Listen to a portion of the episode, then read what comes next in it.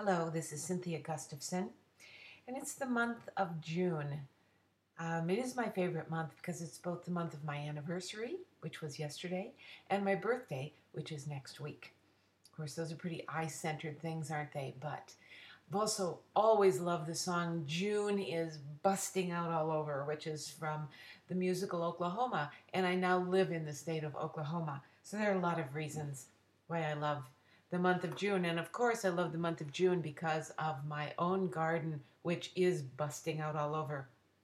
I'm going to read a poem today about daylilies because I have planted a lot of daylilies. I have a little hill that goes down from my yard and would be a really difficult kind of place to mow, and so I have put all kinds of daylilies there instead, so they fill up the hill.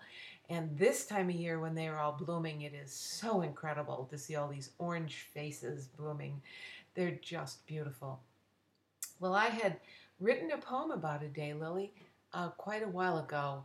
I wrote it at the occasion of a young woman who died. And I thought of her life as something like a daylily that only comes out for one day and lives its life wholly and beautifully on that one day and then finishes up at the end of the day. So the name of this poem is called The Whole-Day-Life-of-A Lily. And it actually does come from one of my books, Conversing with God, Poetry for Pastoral Counseling and Spiritual Direction. Printed by Blooming Twig Books, so you can find it in that book.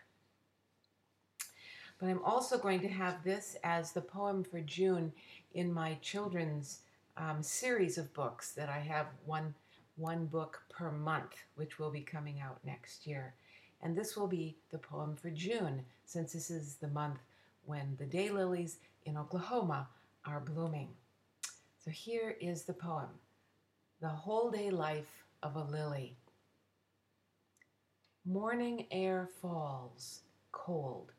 Petals unfold and settle in. She wonders where she's at, but knows to aim upward into broad, open space. She's yellow gold as the sun's face, bold as nuclear fusion, yet soft as dawn. Yellow gold, alert against the green grass lawn. A butterfly tickles gold on gold, waves wings to summon hummingbirds and insects, little girls and boys, ohs. Her lily bell, alert, welcomes all, even when hurt by rain, wind, child, or chill. She stands her one day tall and still until day's end, when she nods to what has become her home, nods to the setting sun, the yellow gold sun against a blackening sky, and closes tight her lily bell and falls, gold yellow lying on the green grass lawn. Evening air descends on cold, fading petals, gold sun gone. Now, it's kind of sad, isn't it? Because we're talking about the end of the life of this one-day lily.